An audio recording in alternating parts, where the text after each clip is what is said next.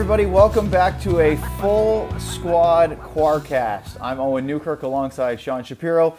This is episode 12. It's June the 12th. That's kind of some interesting symmetry. However, the episode 11 started as a full squad, so it's not not like Sean Yes. didn't disappear. He just had some things going on. And in, to that end, Sean, let's get right to the fun of last week's episode is the fact that we were literally recording our second segment, which was dealing with racism around the globe, and we were then planning on moving on to talking about the NHL components of racism and inequality. Yeah. And there's a lot there, and I don't know if we're going to do that this week, but you found out as we were recording that uh, the, there were some serious things going down with your employer, The Athletic, and obviously uh, that's had some reverberations throughout the sports media world in the last week. Yeah, just uh, as literally as we were recording, I got a basically a, a text to uh, I got a text from someone I work with that hey I should probably check the internal Slack channel that we have, and you hop in on that, and um, the the company laid off last week. The Athletic laid off 46 people. Um, everyone else, pretty much pretty much everyone else at the company got a pay cut of some sort, a temporary pay cut, but a pay cut, and. Um, it's uh, just kind of it's unfortunate it's an unfortunate uh, reverberation of this this global pandemic it's hard to be a sports media sports media subscription site when there's no sports happening and it's something that uh, I think the it's a, it's a comp- I have a job I'm still in good standing it's I think the company will still I don't think the company's going anywhere but tough day when you know I know some good people. Uh, there's seven, uh, eight people in the in the hockey sector, hockey hockey writers laid off who I who I know, some better than others, and just a just All a good tough people, too. All, all good all good people, and uh, just a just a just a tough day because it's uh, it's it's never good to see people get laid off, and then there's not only that, and then just probably one of the other reasons that I didn't really feel like coming back to record and include the podcast is just I get a little bit of uh, uh, layoff PTSD, for lack of a better word. Um, you know that when I lived, when we lived in Austin, I had I worked uh, for a paper called the Cedar Park Leander Statesman, where I got called in on a Friday thinking it was a normal meeting, and they closed the paper and they got rid of my job and I got laid off. Um, that was a publication that I had moved to after leaving another publication, which I had intentionally left because I went from a two person sports staff to a one person sports staff where they laid somebody off. I came in that day and said, hey, we're going to lay the other guy off. So that the, the layoff stuff kind of gets to me a little bit, uh, as, as, as it should. And I'm, and I'm not. I'm, I'm, I'm, in, I'm not complaining right now because I have a job still. It's not, it's not fun to get a pay cut, but I still have a job. I'm still and I still get to uh, kind of I get to do what I love right now, and so. Uh, but it was it was a bit of a rough day, and I appreciate uh, you understanding, and I think our listeners appreciate you deciding to uh, soldier on uh, a couple days later to uh, to. To, to answer some questions. I guess the real question, and this is just me selfishly patting myself on the back, is did anybody get the musical intro that I used between those segments when I did the little five minute explanation of what was going on. Did anybody pick up on that? It was a. It sounded like it was actually a, a group called Two Cellos, and they're these two European cello players that play all sorts of insane rock and roll covers. And if you've ever been on YouTube or if you haven't, I encourage you to go see them because they're insane. They do things like uh, ACDC's Thunderstruck and Nirvana's Smells Like Teen Spirit. So that song was actually, in case you didn't pick up on it, was the Queen song "The Show Must Go On." and I decided not to use the Queen version because I wanted to be a little subtle. So if anybody Yeah. picked up on that, kudos to you on that. Um, but yeah, no, it felt like one of those things where we had done two, almost a full second segment, and I didn't want to uh, waste it. But really, Sean, it came down actually to one of our Quarcast listeners, and I didn't name him last week. I referenced him, but uh, Oleg, who has DM'd me a couple of times on Twitter, said, "Asked, hey, I've got a 14-hour drive to Michigan on Wednesday, which would have been two days ago now. Um, any chance you can you'll have a Quarcast to kill a couple of those hours, or could you just call me on the phone and talk to me about the Dallas Stars for an hour or two just to kill some time? And I thought that was so funny that I said, "Oh man, the show must go on." So we did that, and it was you know it's it's always better to talk to you than it is to talk to myself because I do enough Yeah. of that on my own. But it is fun as a broadcaster to to do the exercise and. There were a bunch of Quarcast questions that were aimed directly at you or your experience, which is less beneficial when you're not there because Yes. a couple were, "Hey Sean, what do you think?" And I'm like, "Well, yeah, Yeah. I'm not going to be able to answer that." But no, it was fun to do that. Um, just from a serious note, Sean, I'm.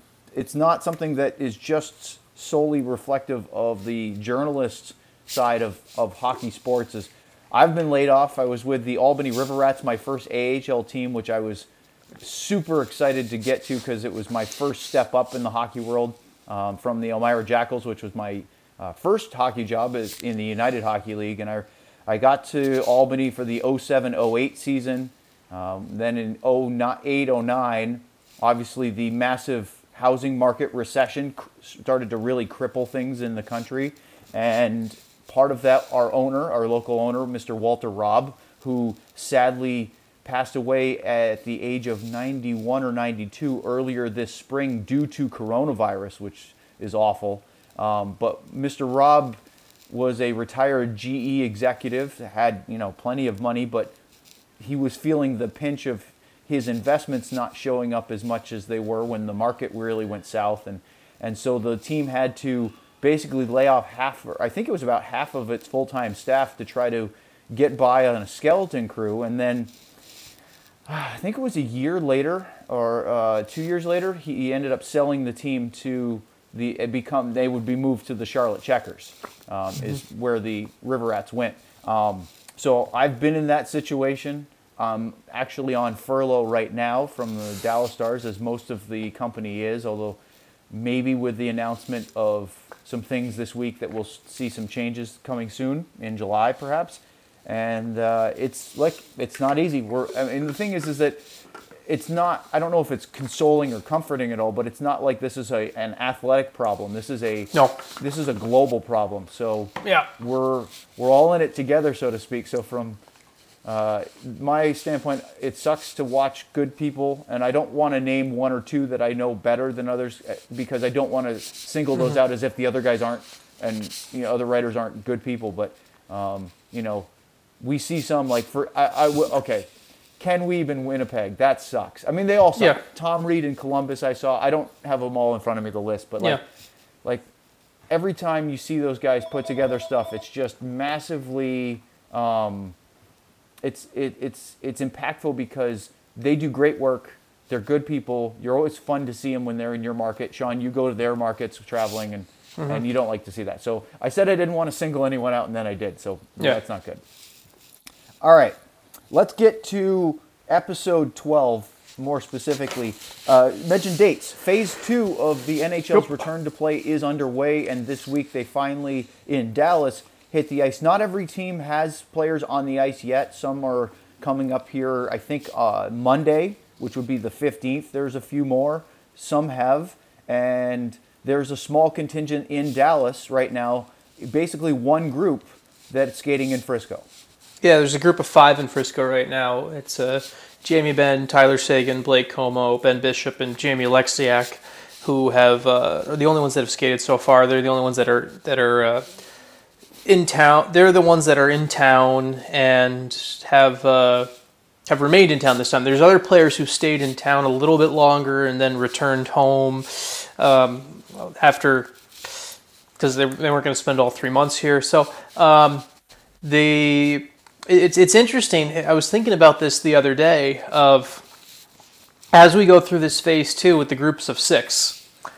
It's gonna get it's gonna suck when you get it's gonna suck for the guys who get stuck in a group without a goalie.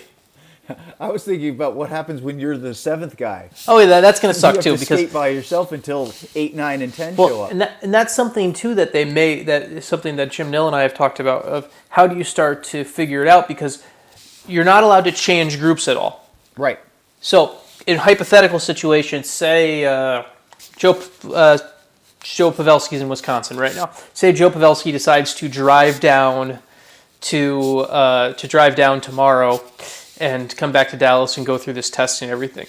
Does it make more sense to put him in the Benn, Seguin, Oleksiak, Bishop group right away and fill that group to six? Or does it make more sense to say, hey, let's see if someone else is going to come back, and so you at least have we can start start building another group. So we might keep this group at five until we get to another, and then and then have a group of two or three, as opposed to since we can't all of a sudden mix groups or anything. Speaking of which, Sean, have you heard anything? Because I have not, and of course, I'm not as investigative Yep. as you are. But is there any information at all about non-Dallas stars in the area that are trying to use the facility? Because we talked about that possibility, but now that it's actually officially phase two, are there any non-stars NHLers playing in Frisco or trying to? Um, from my understanding, there aren't right now. Um, I have not checked where Blake Coleman is. I do know him. He, I believe, I th- I know he was kind of in a weird spot where they were trying to figure out where to be, and I don't know. I think that's one of those where you're still you still figure that out. The other thing, just you talk about skating and dealing with these things. That that's that's crazy to think about if they skate in Frisco, just hypothetical here, if you skate in Frisco, you have to go through all this testing. If you are to skate, if you went to go skate at one of the other rinks in the area, you don't have to go through all this testing. That's a good point.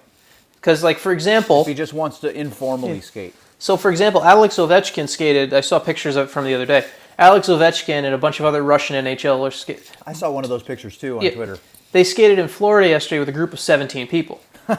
But it wasn't an NHL sanctioned building. It wasn't it wasn't an NHL sanctioned phase two group. So they can do that. They can by not being at the Capitol Center back in, in, in Virginia, um, he can skate with 17 other players. right. I mean, they're supposed to be, as part of phase one, they're supposed to be in relative isolation to try to Yeah. protect this. But Yeah. I don't So know. like for example, I know a bunch of the players in Finland. Um, I know many of them are probably going to skate in a group about nine or ten. well, you saw, I'm Yeah. sure you saw the Instagram videos of, from John Klingberg skating Yeah. up in Sweden. Yep. And that was So- a group of more than six. So yeah, so it's it's one of those where there's more restriction on the NHL team facility. Right. And so, just to, if you're in Blake Coleman's shoes, if you're still trying to figure out where you're going to go, and you're just going to skate, I mean, do you want to go through three days of testing where to to skate with Dallas players when maybe in a week or so you're going to drive to Tampa? I don't know.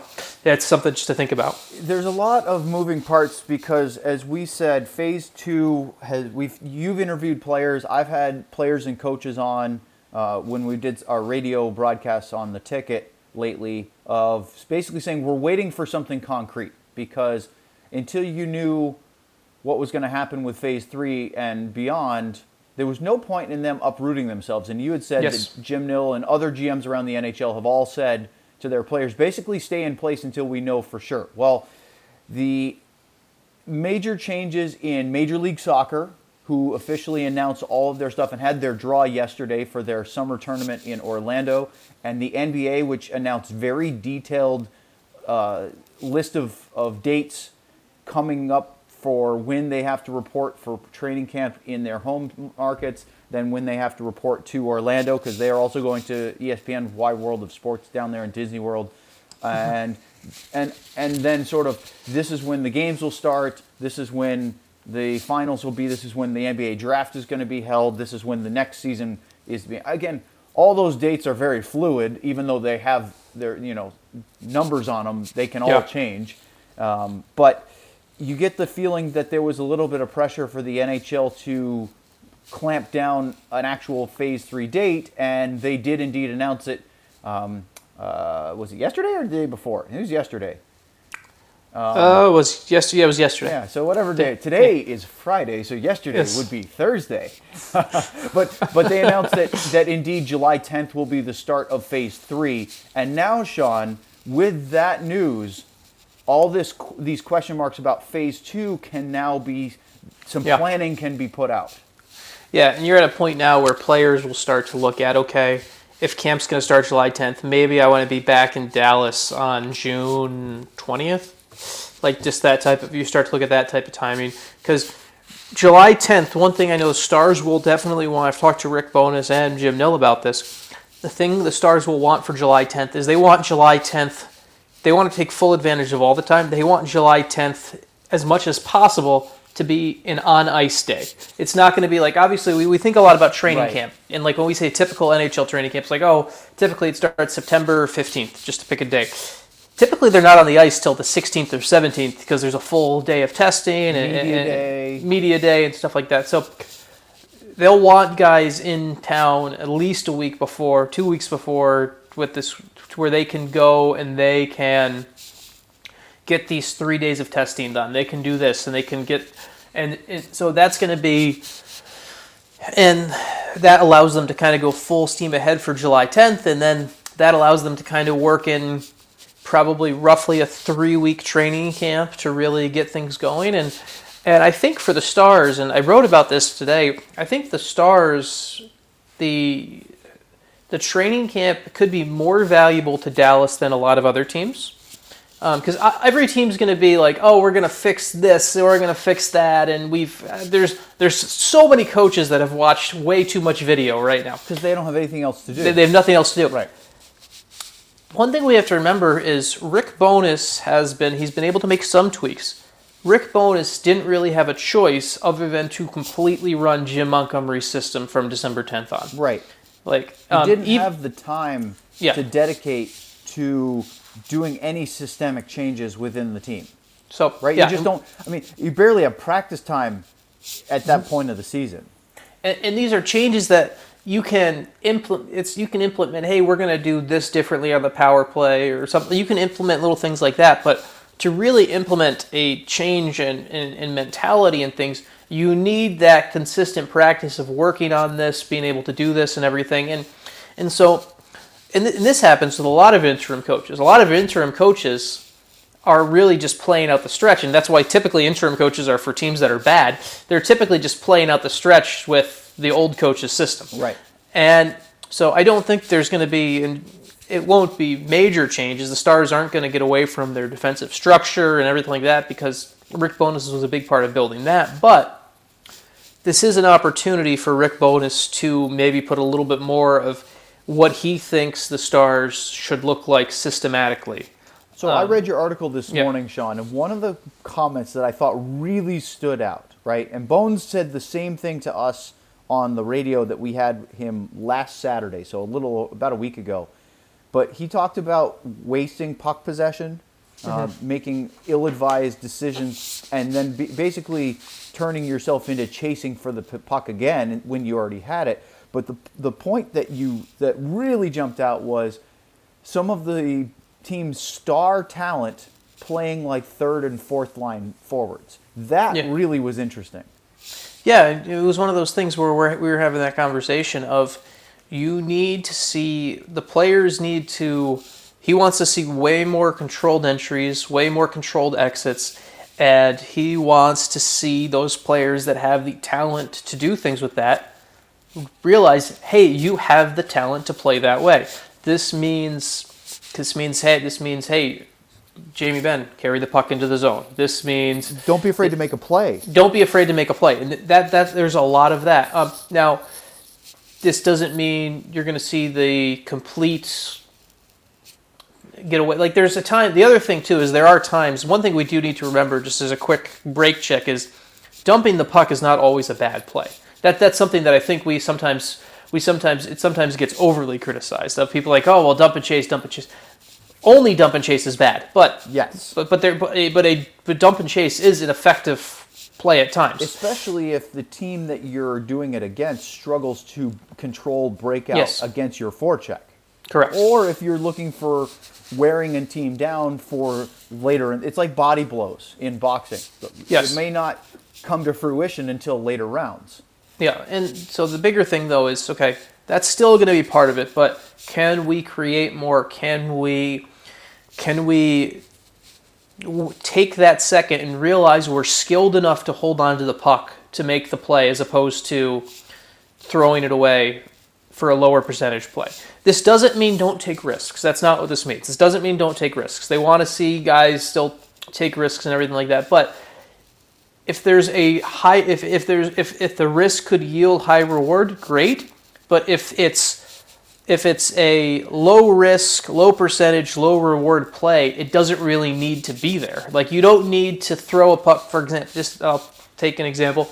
If you have possession on the top of the left circle, and no one's pressuring you, you can wait. You can wait to let the play open up. Like, like just, just throw it back into Yeah. the corner yeah, or things like that. Things like that that he wants to see more. toward of. the net when Yeah. you're really just giving the puck away. And that's interesting, Sean, because in our next segment we're going to talk about the Stars and Avalanche in '99. Yep. And there's such a difference between that game and today's game is stylistically about a shot from that distance, right? Mm-hmm. A shot from the top of the circle was a pretty high quality chance back then because of the goaltending, uh, the style of goalies, this, their size.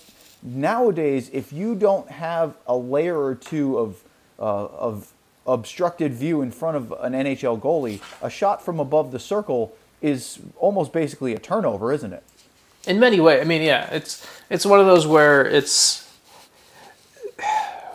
it, it doesn't really do much. I mean, today's today's typical NHL goalie, not only is it just a save, it's typically just a held rebound, unless you're unless it's a tremendous shot. Um, it's one of the uh, it's one of the things where that that's one of the issues where we look at like the one advanced metric that I would love to see, and hopefully we're going to get it more when we get to the actual player tracking, is I'd love to see time of possession and what it translates to. Yes. I'd love to see what NHL teams do have have more, or, or which lines do. I'd love to see that And metric. What comes, as you said, what it Yeah. translates. What what comes out of that? Yeah. Like Like we all think that having the puck more in the attack zone is going to wear a team out Yeah. and create more offensive chances. But what if a team has a lot of possession and doesn't do anything with it? And you know, you and I are both big soccer fans, and there are plenty of soccer teams that are good in possession, but not very good in the final third in actually creating chances Yeah. to score. And that can be a real problem when you face a team that parks the bus. And so, if you face a defensive hockey team, we'll get, bring it back to, to hockey for a minute. If they're really good about, like the Dallas Stars are playing without the puck in their own zone, is it as bad as chasing the whole time, or is it a lot of wasted energy by the offense? It's always, I mean, Sean, Yeah. you and I know from playing in a much lower level than the NHL that it's much easier and less energetic to have possession than it is to chase the puck. yeah, And that's the same in soccer or in any sport where you're you have that. It's a lot harder to play defense without it than to have it with it. One thing I would love to compare is I would love to take these three categories and just see how it matches up. Of I'd love to compare time of possession in the offensive zone.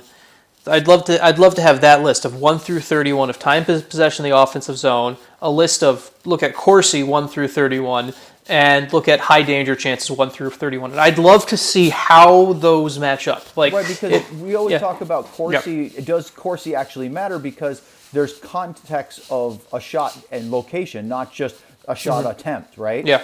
So, and, and that's why, and add in quality scoring chances. I love tracking that. Yeah. Do you are you as a team that has attack zone time generating really good looks, or are you shooting from the perimeter? Yeah. Wouldn't that be interesting? No, it would definitely would be. So in that regard, let's uh, let's get on to segment two. We're going to bring back after it seems like weeks on end the classic game recap.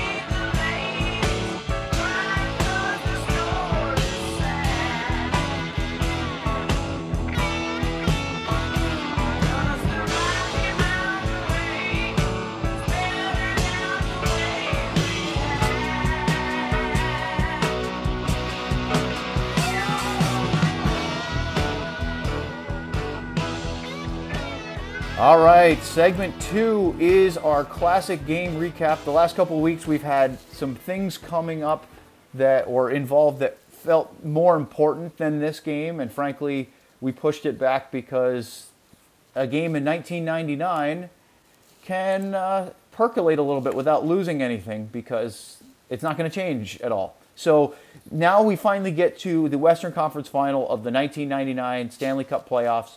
Dallas Stars versus the Colorado Avalanche. Sean, in the first round against the Oilers, it was pretty clear that the Dallas Stars were by far the better team. It was just a matter of time, and they swept the Oilers out of the first round. Second round, St. Louis Blues were a much more quality opponent. Nothing against the Oilers, but St. Louis was a better team. But the Stars were never in a position where they were trailing in the series, and they always felt like they were going to prevail, even though St. Louis, I think, had the talent to win. They just never put the Stars in an uncomfortable position. In Yep. the third round, the Stars were in an uncomfortable position several times. Colorado really tested these guys.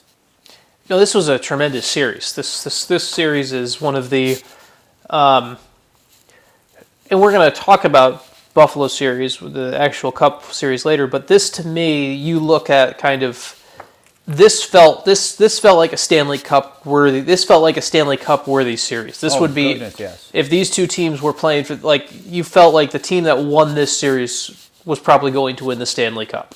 And it's one of those things where you not only with in this individual year and someone brought this up the other day and brought this question up to me in the mailbag is it's one of those where you look at the uh, you take a look at the kind of the era of the late 90s and the stars kind of get forgotten as one of the dominant teams because they only won the one cup. Like you think of the the, the, the, the, the 90s to the, the mid the 90s to early 2000s you think of the dominant teams. You think of obviously detroit. You think of colorado winning two cups. You think of new jersey winning three cups in a span of eight years. Dallas was people forget that maybe if Joe Nieuwendyk doesn't get hurt in 1998, the Stars may be looking at going for a three-peat in 2000 potentially. And so it kind of it was one of it was two of the great powers of that time too meeting in this not just in that individual season but of that era the, of Colorado and Dallas. And um, it was one of those it was one of those series too where it's the first time really I, you look at it and you, you're probably watching that run as it goes along and if you lived it live you're thinking you know what?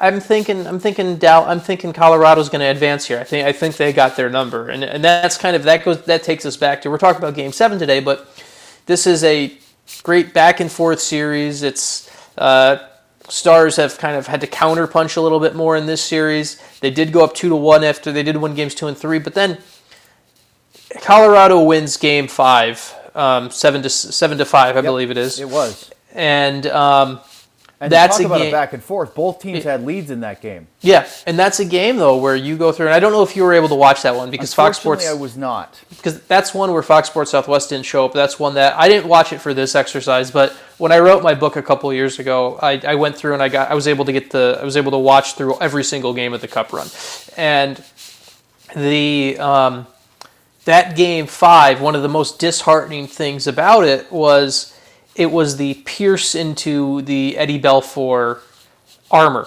because it was a game where you score five goals against Patrick Roy and lose. Right. It's Well, pretty disheartening. Listen to this, Sean. Yeah. Colorado goals in the series: two, two, zero, three, counting overtime, Mm-hmm. seven, one, one. One of these things is not like the other. Yep.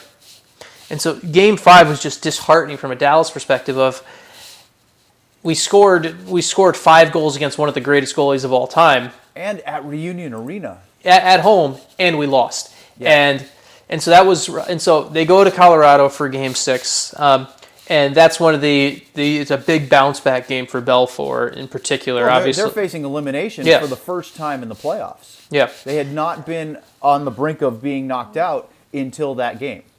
Yep, and this is, and you go in, into then Belfour's performance to me when you look at Game Six and Game Seven, his performance to me in Game Six and Seven, what with with the season on the line, to me this is the reason that you start to wonder should he have been the Conn Smythe winner.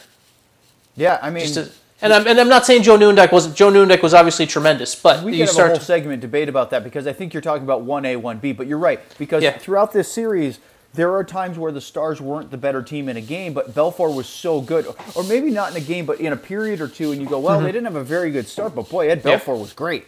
Yeah, and he was tremendous. And, and it takes just into into Game Seven where they're coming home, and pretty much this is the biggest, um, this is the most important w- win win in on home ice in franchise history in my mind. This Game Seven because obviously you lose this one, the season's over, and and, and you and, and, and, and and you're out. And this was since they didn't win the cup on home ice, this was the closest thing you'll get to. Um, kind of that hey I mean, there was a trophy presentation after Yes. it too, so I guess. And Derian Hatcher actually touched the Yes. Western Conference Championship trophy, which is I can't remember what the name of that is. That's embarrassing. It's not the Campbell, is it? Is it the Prince of Wales? Wales is Western Conference. Yeah. Campbell is the uh, Campbell Bowl is the Eastern Conference. If I remember And he actually grabbed it with his one hand. Well, Bill Daly, who was then an, uh, he wasn't the deputy commissioner, or was he? He was Mm-hmm. the vice president or something like that. So he comes out and poses with it. But before that, Sean, like this game seven. Okay, so now Colorado's feeling a little nervy because they're on the road. They had been really good. They had lost one road game in the entire Yeah. playoffs up until this point. It was actually game two in Dallas. Because remember, Colorado won game one and five, as we were just talking about, at Reunion Arena. So they were they had a chance to take three, which kind of reminds me about the Stars and Blues series of the last couple of years in 2016 and 2019, because the Stars lost those games, those series, in part because they couldn't take care of business on home ice. yeah, And so to get the lead, Langenbrunner had a great goal. Uh, it was one of those plays where Nieuwendyk went down the left wing, centered it, and he was able to just redirect it from the mid slot. It wasn't that close to the net, but he pushed it in. And just getting the lead was huge because in the second period, the Stars did, and I kept saying to myself this, Sean, and, and you probably watched this series in 2000 between the Stars and Devils more closely than I did because you were a Devils fan growing up. yeah, The Stars New Jersey deviled the Colorado Avalanche in game seven. They had Yes. the lead. They sat back and absolutely smothered the neutral zone. They didn't give them anything that from in close on that and Belfour took care of everything from outside. And they counterattacked constantly. And that's where Mike Keane scored his couple of goals in the second period was simply just the Stars were up. They didn't have to chase the game, and they just. I mean, what at one point they I think they held Colorado's to like one shot on goal in the second period. yeah. I mean, they basically hitch hockeyed them. Basically, Right. it was, it was. That's what it was. It was, hey, we're gonna, we've got the lead. We're not gonna open up ourselves to anything. And when you try to open yourself up to break us down, we're going to take advantage of it. And it's, uh, and it's it's it, it sets up the obviously the big game for Mike Keane with the, the goals about four or five minutes apart or whatever it was Yep, in the was- second think it was period. four minutes and five seconds or something like Yeah. that. Yeah. And and by the time you're going into the third period, it's three nothing. And with how this game is, the third period turns into a coronation basically. Yes. Well, Like, th- I yeah. just want to point out the Jere Lehtinen goal because Yes. Re- remember um, i don't know if it was it was early in the quarantine we did a the stars did a, a, a round table on the online a kegger with andy moog razor and ed belfour and they were talking about what things you would change from a goaltending perspective and i think you and i have discussed this many times before but belfour said he'd get rid of the trapezoid because mm-hmm. he says it's exciting to watch goalies go out into the corners and make plays but he said and make mistakes. And in the playoff rounds prior to that we saw eddie make some mistakes in the corners when he was trying Yeah. to be overly aggressive handling the puck. Well, maybe the most aggressive puck handler in the history of the NHL is Patrick Roy, and down three to nothing, he made a really bad error because of a good forecheck by Mike Modano, and basically coughed it up right in front to Jere Lehtinen, who had an open net, made it four to nothing. And Sean, the point of this all is, I think you could see two things. One is you should get rid of the trapezoid because I want to see more Alex Stalock like plays, as you always love to talk Yes. about his game. But also, Patrick Roy made it, was basically making a statement: is unless we really do something drastic, we're not going to score three goals and come back on Dallas in one period. Correct. I mean, it's it's desperation, and sometimes desperation breaks you, which it did in that situation. So uh, is that an, is that a no brainer? Should we get rid of the trapezoid? Yeah, I, I think so because I, I I've never thought the I've never thought the trapezoid had the effectiveness anyway because if you really wanted to limit it and you really wanted to make it you would just make it make it completely illegal for goalies to go by below the goal line. That's what you would do, and because that's most goalies most goalies didn't roam over to the trapezoid anyway. Like that's the type of thing where they basically this rule was in place because of because of Brodeur and Turco basically, and that that's why this rule was put into place. And um, it's it's it's we don't need it for if let's let's use this for an example. No, if we got rid of the trapezoid, you would see probably a, you would you would notice a difference with Ben Bishop's game. Oh, absolutely. It wouldn't it wouldn't be a major one because he still he still handles a lot of those pucks before they get to that corner anyway, but you would see a difference there. You would not see as much of a difference with Anton Khudobin's game, just for example.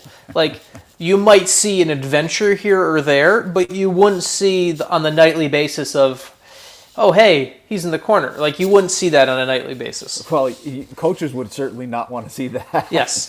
Fans, us, Yes. yes, we Yes. absolutely want to see those Yes. because you know somebody's going to go too far and then go, uh oh, I'm not where I Yeah. should be, and it'll be a race back to the open net. Yeah. I think it'd be fun. The, uh, honestly, you're right. One of the things, and I, I don't want to hijack this segment completely talking about goaltending, puck handling, but goalies dump, jumping right behind the net in the trapezoid to knock down pucks that are dumped in is a big part of of stopping the chance to get a forecheck going because their ability to set something up just by simply killing the the puck being rimmed around the boards, I think Yeah. is really tactically a big deal. Yeah, it is, and it's something where you have one of the things where we talk about. Um, it's interesting that you talked about Belfour saying we should get rid of the trapezoid. I've talked to Turco quite a bit before about his puck handling, and he actually gives Eddie quite a bit of credit for being so good at it at a level. Uh, Marty says Belfour was underrated at it, and I think he was. and and but because of that, it made it easy. Marty, Marty coming back and, and being that puck handler wasn't a new thing to the Stars. It was just someone taking a current level and making it better. Right. Marty has said like if if if Belf if the team wasn't so used to Belfour back there before him, maybe it's a little bit more radical and he doesn't get as much of a leash as he as he did. That's a very good point. Um, and there's finally on the statistical side of this, Belfour faced 19 shots on goal, Sean, in Game Seven. He stopped 18 of them. He was fantastic. If it wasn't for the Joe Sakic goal with about six minutes left in regulation, he gets his second shutout of the series. But think about that: chasing the game down one nothing after the first and three nothing after the second. Colorado could still only muster 19 shots on goal. The Stars ended up with 25 on Patrick Roy. I mean that that's just a, a great example of how stifling hitch hockey was in that in that game. Um, and and frankly, in the win in Denver at McNichols Arena in Game Six, the Stars fell behind and then they got you know tied it up and then took the lead in the third. Belfour faced 27 shots. Patrick Roy faced 40. So this Yeah. wasn't just a one-off, was it? No, no, this was basically Dallas took what happened in game five and they basically there was a real we're going to shut this series down. We were the best team throughout the season. Let's let's make that statement now. And and to me, obviously we know they won the Stanley Cup in the next round already. That's why we talk about this whole 99, but to me, you see what they did to that Colorado team in game 6 and 7, and I don't know how anyone would have thought would have picked against Dallas going into that final series. Yes. Well, we'll get to that next week. Maybe we'll see how our our uh, week goes and what news comes out because you never know. But that would be the plan. Would be to finish up our '99 journey with the Stars and Sabres next week. Obviously, Game Six is going to have a focal point, but we'll see how much I get through next week as well. That's our look at the classic Western Conference Final from 1999. Up next, well, we talked about Phase Three's date being announced. What does that mean for Hub Cities a couple weeks after the initial 10 team announcement? We'll discuss that next.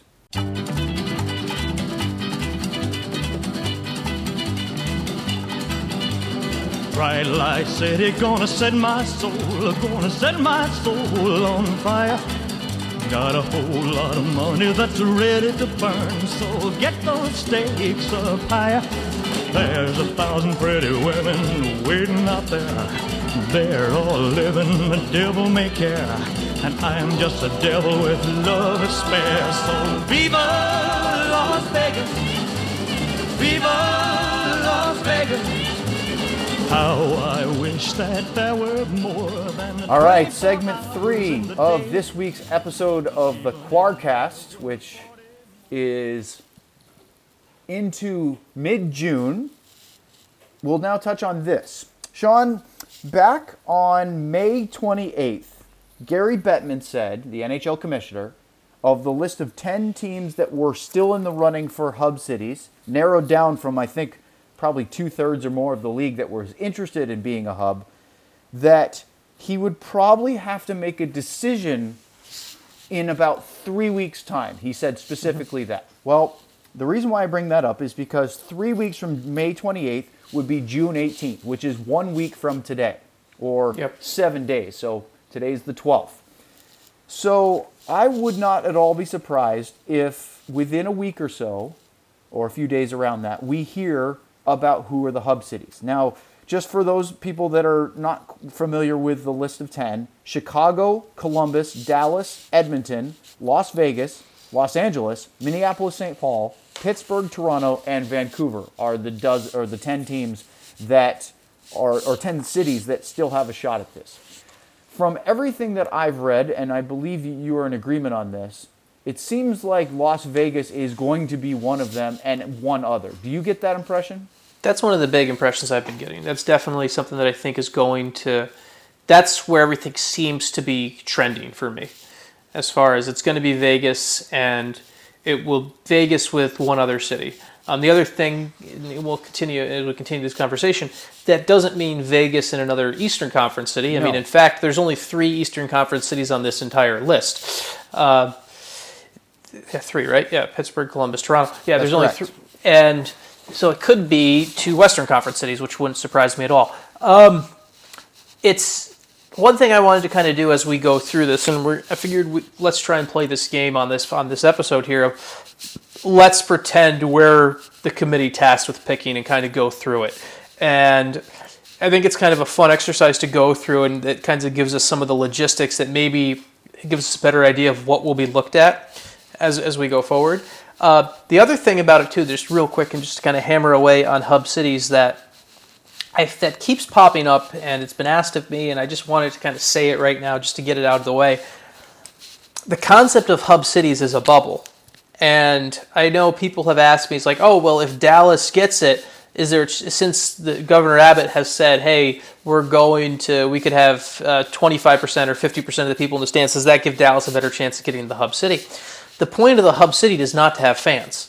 The hub city is the hub city is to to have a bubble, to have everything as controlled as possible, where basically NHL players don't get to interact with with regular people to keep them away from them as much as possible. Right. And by introducing, by having fans in the building, it becomes a control point that doesn't work. If we're at a point where fans could be in the building, we probably are, are ditching the hub cities, to be frank. We are probably at a point of, okay, well, maybe they do the first two rounds in the hub cities, but we're at a spot in the world where if it's say Dallas makes the Western Conference Final, Sure. just for this, just for this, uh, say Dallas and, and Vegas make the Western Conference Final, you could say, okay, well, we're at a point in the world where it's safe to have people in the building, so we'll play those games in Dallas and Vegas. This is purely speculative right Sure. now, but But they're leaving that option open. they're leaving that option open. So it's it's one of those things where don't hub cities. It doesn't matter about fan base. The fan who's around and and it it doesn't matter at all. Um, the other thing to remember too is this will be it will be a good financial. I think the important thing to remember is it will be a nice financial bump for whatever city because you're at a time when lots of people aren't spending times in hotel rooms and everything like that. But it is not this massive financial bump that of like, hey, Like we're going to bring all these fans. games. Yeah, it's not like that. It's not like, hey, we're bringing all these fans that are going to spend money and everything like that. It's very much, it's a small little blip of a bump, but it's not a bad thing to have, for lack of better word. if Dallas were to get picked. Let's talk about Dallas first, and then we'll go to the other cities. Yeah. Um, the Star Center in Frisco is is basically shutting down their practice side rink, which is Yes. the rink that the Dallas Stars use most. Now they do go to Comerica Center's ice sheet, which is the other side of the building, because there's two sheets of ice at Comerica Center. There's the arena one with all the seats. I think it seats about four thousand or so, and then there's the the practice rink, which is directly off the Stars locker rooms. They use the practice sheet mostly, but they will go to the other one if they're doing certain things where they need it or if it's available. And Sean, this is not surprising at all. There are absolutely no public uh, availability on the practice sheet from Yes. now until the Stars either leave for a hub city or become, or if the hub city begins is Dallas and they they basically till till till at least till at least July 31st right now is Right. what's already been there but that's a date that could be rolled back if if training camp goes beyond that it'll be even longer or if Dallas is a hub city you may have even more rinks shut down because teams will it would make sense if you're worried about things to not have because there'll be 12 teams yep initially descending upon each hub city, right? Yes. It'll be the eight teams in the play-in, uh, the qualifying round, and then the four teams that will be battling the round robin for seeding in the first round. And Yes. so obviously there are some of these markets that we'll get to that don't have 12 distinct ice rinks available or sheets of ice because Yeah. in the sake of the Comerica Center they have two pads in one building you could have two without ever really commingling True. but if you have dedicated ice surfaces for each team that would cons- you would think that to be a pretty good plus for health and safety wouldn't you You would, and that's definitely something Dallas has. Um, that's something the Canadian cities have as well. Even though they're not, they may not all be under the same umbrella. Like one of the benefits for Dallas is they all fall under the same umbrella. It's it's negotiating with one person to get things down. So Dallas is Dallas checks all the boxes except for just to be frank. I believe the state of Texas is now second or third in the most COVID nineteen cases. Yes. which is it now? yes It's- it's one of those I think it's second only to arizona if i Yeah. was- if i i saw a chart yesterday so it it the texas as a state uh, and dallas county have not been trending in a good way lately and Correct. Look, there's a whole debate about whether or not opening quickly has been a good thing for economic reasons or if it's been bad for trying to quell the spread of COVID 19. Ultimately, if you become considered a hotspot, which it feels like they've been talking about Texas is just a little bit behind Arizona in that regard, Yeah. I think that hurts your chances. I, I think it does too.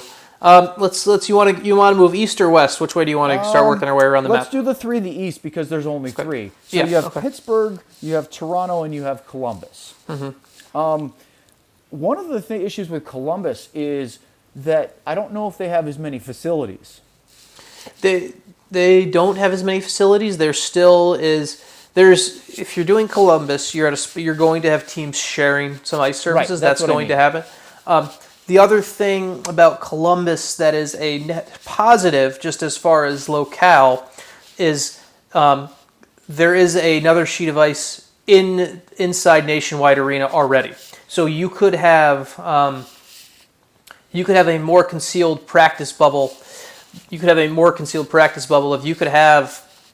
It would re- re- require some intense cleaning, and obviously nothing is that. But in theory, you could have seven or eight teams practicing one day in Nationwide Arena between having two surface devices Right. under the same roof um, inside that bubble. Um, so Columbus doesn't have the same amount of surfaces across the area as Dallas does. It does have it does have experience in hosting things like this. USA Hockey has hosted and has hosted camps there before. You've had um, uh, you've had also I think the World Cup of World Cup of Hockey held some exhibition games there too before the whole tournament moved to Toronto.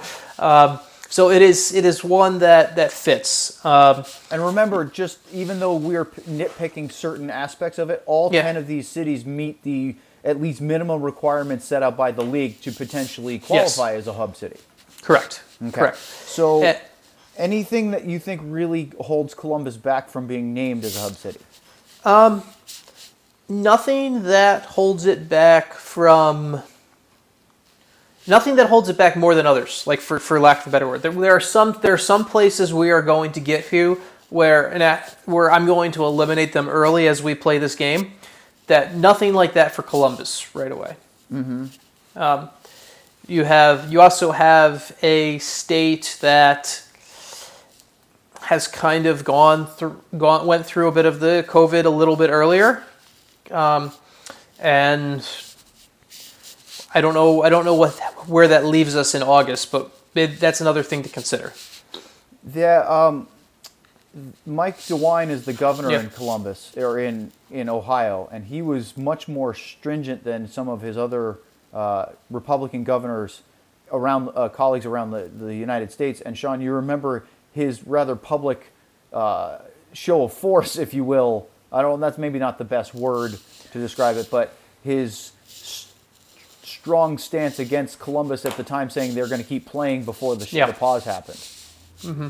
So I don't know. We'll see. I mean, there's they're, they've been opening up a bit in Ohio, and there's it seems like there's enough testing around, or at least they think they can. And majority Yeah. of youth sports have started up. Whether or not that's a good idea or not is a different question. But They also have a they, they do have a I'm drawing a blank on which one it is, but there's a uh, it's not a Marriott hotel, so sports writers not that sports writers would even get to go would be upset. um, but there is a 500 I'm drawing I think it's a Radisson property that's right next to the rink. That's 550 has 550 rooms, which would be more than an, would be probably enough to cover everything you need Right. as far as the uh, as far as getting everyone in there. So you, you've got that. Um, it's it's also the other thing too, just as far as timing. Um, and this is something where well, I'll take this as we start transitioning to talking about Pittsburgh. You you have another. It's another. It's a it's a market in the Eastern Time Zone. And so remember, this is a made for TV product. This is going to be a made for TV Right. product. So there might be some benefit in having a having one hub in a Western time zone, one in the Eastern time zone, as you're structuring a kind of this TV programming for all of this. well, and I think So- I think that they would, if all things were equal, they would like to have one in the East, so it didn't feel like it was just crammed somewhere. But look, the NBA is all going, and M- MLS are going to one specific location Mm-hmm. for all the teams. That's the priority. It's not so much about having an East and a West. Correct. The last in the East is, um, of course, Toronto. They have tons of facilities. It's a, Yeah. a major hockey center. Um, but obviously, one of the concerns about Toronto was they have. Uh, th- there's two big concerns about any of the Canadian cities available on this. One is that they're a big city that has lots of coronavirus um, uh, up there and infections, and then they have a, a two-week quarantine mandated still in Canada, Canada. which Yeah. was really going to affect their training camps, let alone do it being a hub city. Yeah, the fact we've got Canadian teams talking about, hey, we're going to do training camp in the U.S. is already uh an issue that makes it difficult to go to. Now, we have seen reports that the Canadian government may, may consider working with the NHL to make this possible. It seems like some of the premiers of the provinces, like of Alberta, British Columbia, are because we'll talk about those in a minute, Yeah. are, are kind of pleading with the Canadian government to make an exception yes. Because that would allow them to still be a hub city. Yeah. And I mean, don't you think if, if all things were equal, that the NHL would like to have one Canadian city and one U.S.?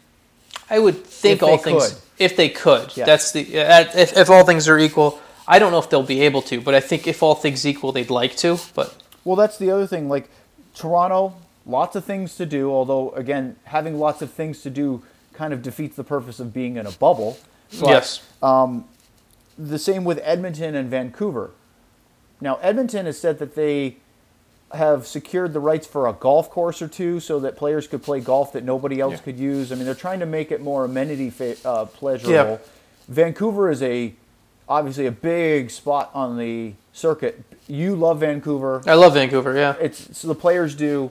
But again, if you're supposed to be in isolation, does that actually matter? Is it more about what facilities you have than amenities?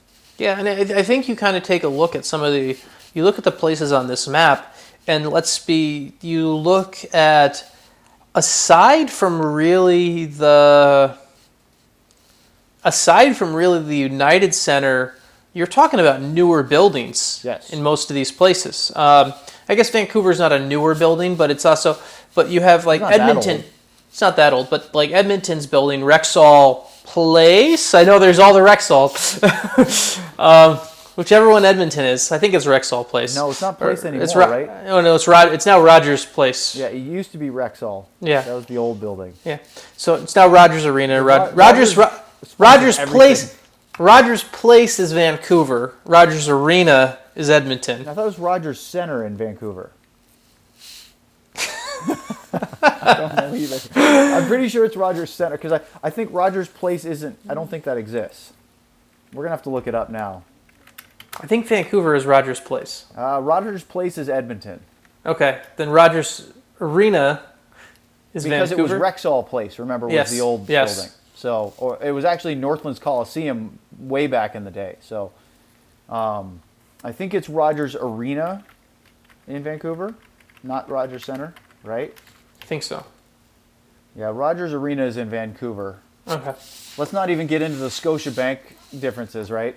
Well, at least I mean the Cal- Calgary's at least easy. You can just say the Saddledome That's and you're right. fine. So, anywho, um, Edmonton's a beautiful building. It's got it's it also has an it's an, like Columbus. It's got uh, it has another sheet attached right to it. You have kind of this easy bubble. Um, you've got the rinks around there. So Edmonton checks a lot of boxes. Really, the only issue with Edmonton, um, and Edmonton has less COVID nineteen cases than Toronto's had. The only issue with Edmonton is do we have the uh, this this immigration issue? So So let's move back stateside.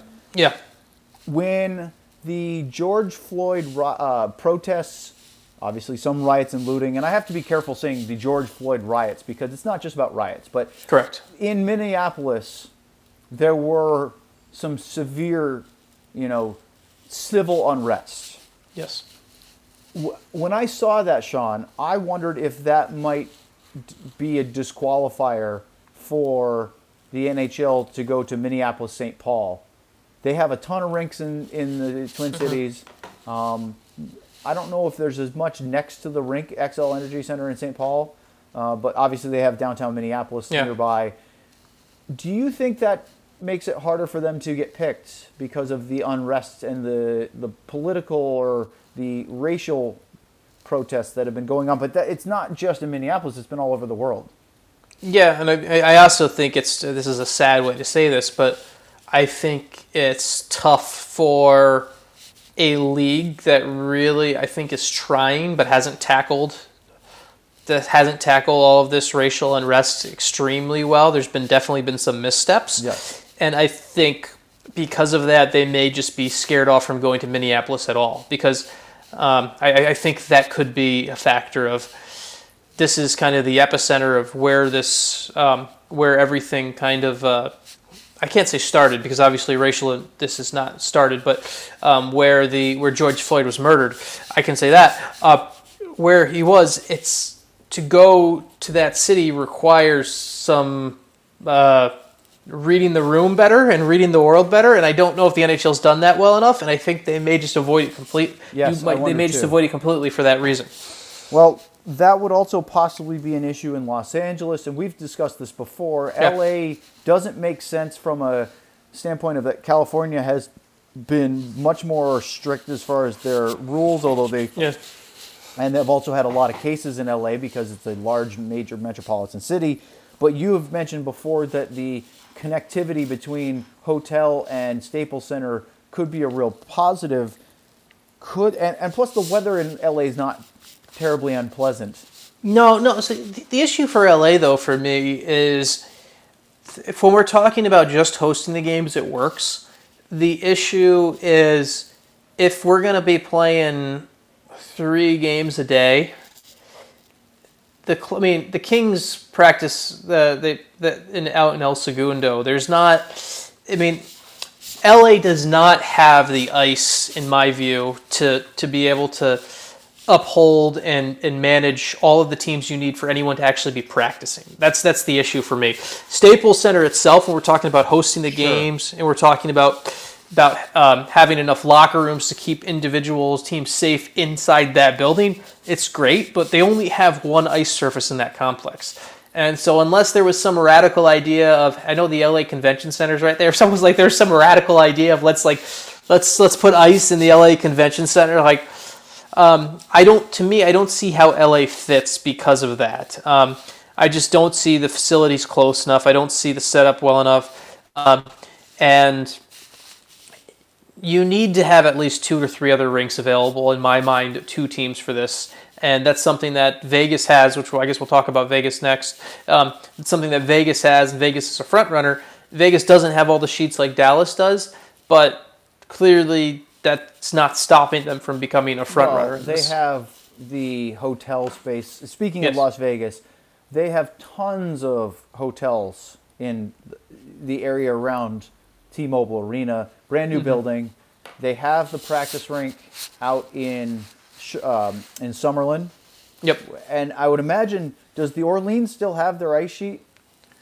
They could put it in. What Right. I've heard is what what I've heard is it could be put in for. Because aren't they going to host the Henderson Club until they build their arena? That's where Henderson's Henderson Silver Knight will Silver Knights will play for the next two seasons. So uh, that Henderson will play in Vegas for a couple years. yeah, Yeah, well, it happens. But yeah, so I mean, is there any way Vegas doesn't get picked in your mind?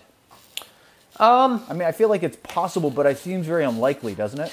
Yeah. I mean, I would I would I would bet on Vegas. Huh. Um, the only the only the only way I would see Vegas um, not being picked really is if uh, somehow in the next next month in the next two weeks or whatever we see the world open up to a point where uh, Vegas becomes a hot spot because Right. that's something where that but I don't think it's it's I mean I know I know Vegas is so I'm, I have an uncle who works in Las Vegas and he has been he's told me how eerie it is to be such a lively like that area is literally running and going 24/7 to became to has is effectively like a ghost town is it's it's it's eerie Right. so um, The only other two we, we didn't Chicago. talk, talk about Pittsburgh yet, the other Yeah. team in the East, and then Chicago in the West. Chicago seems like that would be an interesting choice because, again, like the other major cities, they've had their issues with coronavirus. They've had uh, a lots of protesting going on uh, with the racism debate that's been going through the country, and rightly so you you mentioned United Center being one of the older buildings. I mean, it's certainly been updated and kept modern. But do you think Chicago? I mean, other than being a large city, do you think that makes a lot of sense? Um, I think Chicago would fit. I also don't think it's. I, I don't think it. I, I think it's it, it's kind of one of those that makes the list more so of let's get our list to ten. Of just to be honest, like it's. It, I don't think it checks every single box as well as some of the other places. I think it'll be considered, but I also don't think it's. I, I don't I don't think it's it's not to me one that says like, hey, this is where it's going to be. To me, it's it's nice to throw on the list of let's get a nice clean list of ten. So the last one is Pittsburgh in the East. They have kept uh, over the weeks talking about how they have the University of Pittsburgh Medical Center right there. Uh, you know, so Yeah. they feel like they could handle anything that would come at them that way. They have the ice sheets. Um, it's interesting how back in the what was it the late 90s we're watching the games for the stars in that playoff run and they're talking about whether or not pittsburgh will even have a franchise if you remember back to that Yeah. turbulent time and now they've been completely different Yeah, it's it's Pittsburgh would it would fit. Um, they've got the setup. They've got a good setup with the rink. They've got a good setup there. There's a good. There's a bunch of hotels right next to the arena too that fit well. Um, and the, it would also kind of check that box of Eastern Conference City, that uh, Eastern Conference City where you're trying to go east west. Um, and uh, yeah, it, it's very similar to Columbus in my mind. It's it's very similar to Columbus in this situation. I wouldn't. I sort of thought that Pittsburgh might get picked. So all I right, could now that we've had this, let's let's. Yeah. What do you think? Where are your two hub cities if you had to choose? If I have to choose, uh, I'm thinking like I, I personally I understand the NHL saying they want to do in both countries, but I, I don't like the idea of that. I, I, I think to me it makes too much sense to do both markets in one. I agree. Both in both in one country, and for that reason, I'm looking at two American markets because while I think Edmonton fits, I don't think Vancouver and Toronto fit on the top of the list right now, and so that's why they they, they drag Edmonton out. And so for I, I look at that and I think Vegas is a really good fit, and I, I look at them as one, and and then you take a look at I, I think it comes down to I end up looking at Columbus, where I think Columbus fits with because Dallas is one where I think it would be it would definitely be nice if it happened, and we're obviously cover talk about the stars quite a bit, but I think you look at where if you're trying to be realistic and where cases are with with, with the disease and everything, it's I, I think it's Dallas. What's what's happened lately with that probably isn't a good representation. Um, and so I, I look at Las Vegas and Columbus probably as being those two, but then I also wouldn't be stunned to say Pittsburgh, but kind of Las Vegas, Columbus. It's that's what kind of screams out to me. Yeah, I was in that that Yeah. same sentiment. I thought maybe we'd see Vegas and Dallas, but the fact that Dallas County keeps spiking um, and growing in cases is not a good sign, especially when we're talking about maybe Gary Bettman having to make a decision sometime in the next week or so. Um, if that's the case, this is not the best time for Dallas to be picked. Um, I think that I always felt that, that Columbus made the most sense, but that they wanted maybe cynically something larger, like Yeah. Pittsburgh, like Toronto. I think they're really hoping for something like that, just because look, the, there's a league office in Toronto. There's a ton of Canadian. But here's the thing, Sean. I think Canadian viewers will be interested regardless of where those games are Yeah, I- hosted. I, don't I- think you need to have it in Canada as much No, I as they might like to. I don't think so either. The oth- the one interesting thing, just from a quick, just a quick note on this, that's just, um, the Stars would, would love for it to be in Dallas, but do you know what would actually be, from one thing I've been told, one thing that would actually be better and healthier for the Stars franchise would be for Vancouver to get selected, because if Vancouver gets selected, a couple of the hotels considered are are Gaglardi properties, Oh yeah. And that so from would be really good for him. Although, so for- wouldn't you think that the Sandman in Dallas or in Frisco would get gobbled up by somebody because they're close to the practice rink? Um, or does it need to be? It doesn't. but that would be but that would be but that would probably be the Sandman in Frisco. I don't know how many rooms are in that hotel, but No, you're, right. ta- Vancouver would be good financially for him. Vancouver would be that's where his he would be able to be it be the and plus the Sandman in Frisco really isn't a the quality of hotel NHL players are to used to staying in. So um, not that it's a bad hotel, but it's the type of hotel that a prospect stays in during training camp. It is not the type of hotel.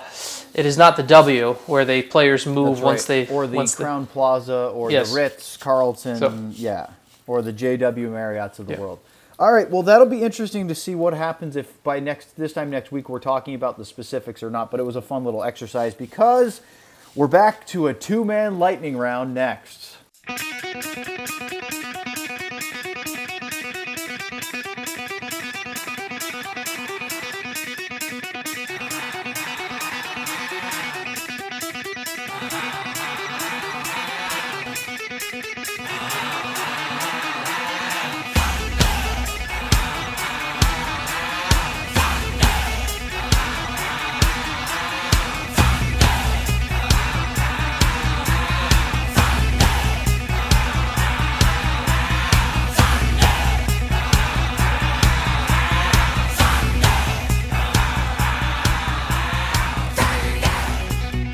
All right, everybody, it's lightning round time. So nice to be doing it with both of us again. I hope you enjoyed my solo effort last week. Tried to, as best as I could to keep the conversation running without anybody else talking to me. Just shows the kind of fun this goes on inside my brain. All right, so Sean, I'm going to hit you with the first question. Uh, Luke actually mentions to me just a few comments. Owen, well done on soldiering on with last week's episode. The dramatic classical version of "The Show Must Go On" was a brilliant transition, by the way. Thank you, Luke. Figured it out. I love it, uh, and I hope Sean has recovered from his employment Yep. news. It must have been very worrying. Yeah, no, thank you, Luke, for uh, for listening. Thank you for the comment, Owen. I did listen to the show afterwards. Owen did a good job with the uh, with the solo round, and then uh, I also uh, yes, it was uh, as as we kind of opened the show with definitely a bit worrying when you're talking about employment with anything. So. We are we are back and let's uh, let's get into the uh, let's get into some questions here. Oh crap, Sean! I didn't prepare for this one. Galapagos, I appreciated the discussion you all had on episode 11, and I'm glad the Quarcast is so progressive and willing to talk about such issues. I'm so proud of you guys. Thank you very much. We try our best to to speak about hockey mostly, but you know certain things transcend that, and we had to to speak out about it. That said, Galapagos writes this week. Sean shared his five favorite Pixar movies and it's a great list and i wanted to see what owens is and i saw this sean earlier this week and i started thinking about it and i said i'm going to have to sit down and really think about it and i have not done that yet so um, here's here's the thing about the Pixar. I'm gonna just talk while you why start don't to. you look or why don't you tell everybody your list just for those that didn't see your So yeah, I was I was I was asked I was asked by Josh Clark. Josh Clark asked this question, NHL.com correspondent of what would be my uh, which he asked which Pixar movie is best, and so I decided I was just going to do a top five list. And when you start to make you you don't realize how many good how many really good Pixar movies Oh, there are until so you many. until you try to limit it to five. Um, so real quick, some of the ones that just missed the list that did not make the top five was Up, which is a tremendous it's movie. really good. Which that that just missed The Incredibles, which is really really good.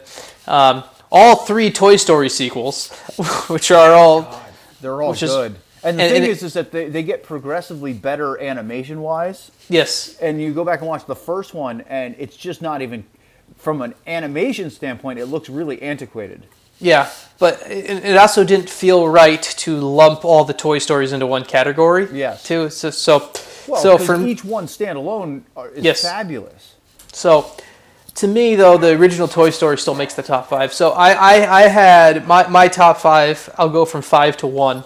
Uh, five was WALL-E. I had WALL-E was five.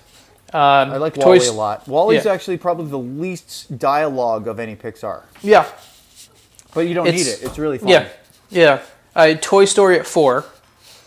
Um, I had Inside Out at three. oh that's a really good one That's a really good one. Mm-hmm. Um, I had Coco at two, which I think is I, I don't know if anyone's that that's I've a really Coco. oh yeah i've seen them Uh, all I like that one. And then, then for me, number one is Monsters Inc. Um, I love love Monsters. Monsters Inc. I wish Monsters Inc. had today's animation because at the time Yeah. it was groundbreaking.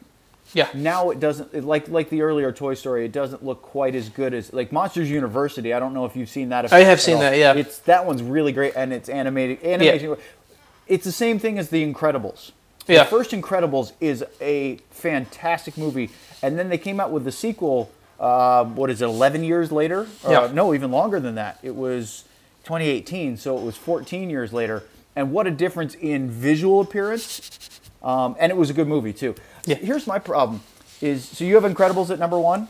no, no, no, no. Monsters Inc. was number Monsters. one. I'm sorry, No, that's right. no, Incredibles, Incredibles missed the top five. I had them; they were in the conversation. It's it's so tough. Of like Such like, a good movie. I think Yeah. The Incredibles has to be in your five. Here's my problem: how is Cars not in your five?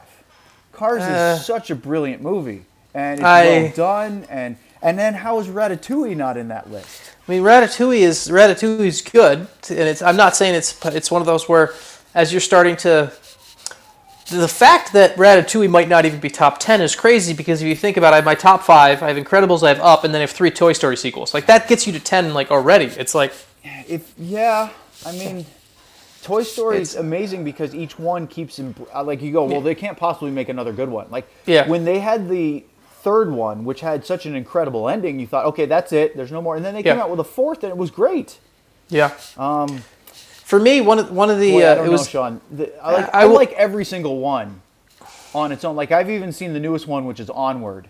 And Yeah, I've seen good. that too. I don't think Onward stands in my top ten, but no, no. but I really I liked it. I thought it was Yeah, good. it's not a bad movie. I enjoyed it. We um, it was it was interesting. So this list this list, this list prompted me to. I watched Monsters Inc. yesterday, actually. Um, I watched it with my daughter, which was fascinating to me because it's the first time I've watched that movie. When my daughter will be two in about three oh weeks. Oh God, it goes by so fast, doesn't it? It feels like And- yesterday you and, and Christina Yeah. just had Evie. Exactly, and so she'll be she'll be two in, in, in about a month, just under a month. Boo is two in that movie, Oh my goodness. and so this is the first time I've seen that movie since having, first time I'd seen that movie and having a kid around that age, and it was it was wild to see. I actually gained more appreciation for that movie because of how accurate the two year old in the movie was. Yeah. like it's something I had I would have never something I did not realize how accurate the two year old mannerisms, the two year old uh, reacting to things was uh, until I actually had a close to two year old myself. So that it made the movie even better. I'm telling you what, I'm really struggling with this. Um, like, I don't, there, it's maybe not my top 10, but I like The Good Dinosaur. I thought that was really well done. Um, The movie Brave, I love that. I think that's Mm-hmm. Oh, I got. I, I, I got flack for not having that one in the top five from my wife. Oh, I- understandably, but Yes, again, yes. I mean, I may punt on this one because I'm not sure I can narrow this down in the time frame of our lightning round. Because there's nothing lightning about me thinking about me. Because look, Finding Nemo was re- was a Oh, Finding Nemo's great. really great movie. Monsters Inc. I'm a big fan of. I don't know if it's number one for me, but it's up there. Um, I don't know. I don't know if I can to narrow it down to five within the time frame. So that's I do have one, I do I do have one disagreement with you okay. as far as Which one? Um, no, I just just one disagreement on concept of.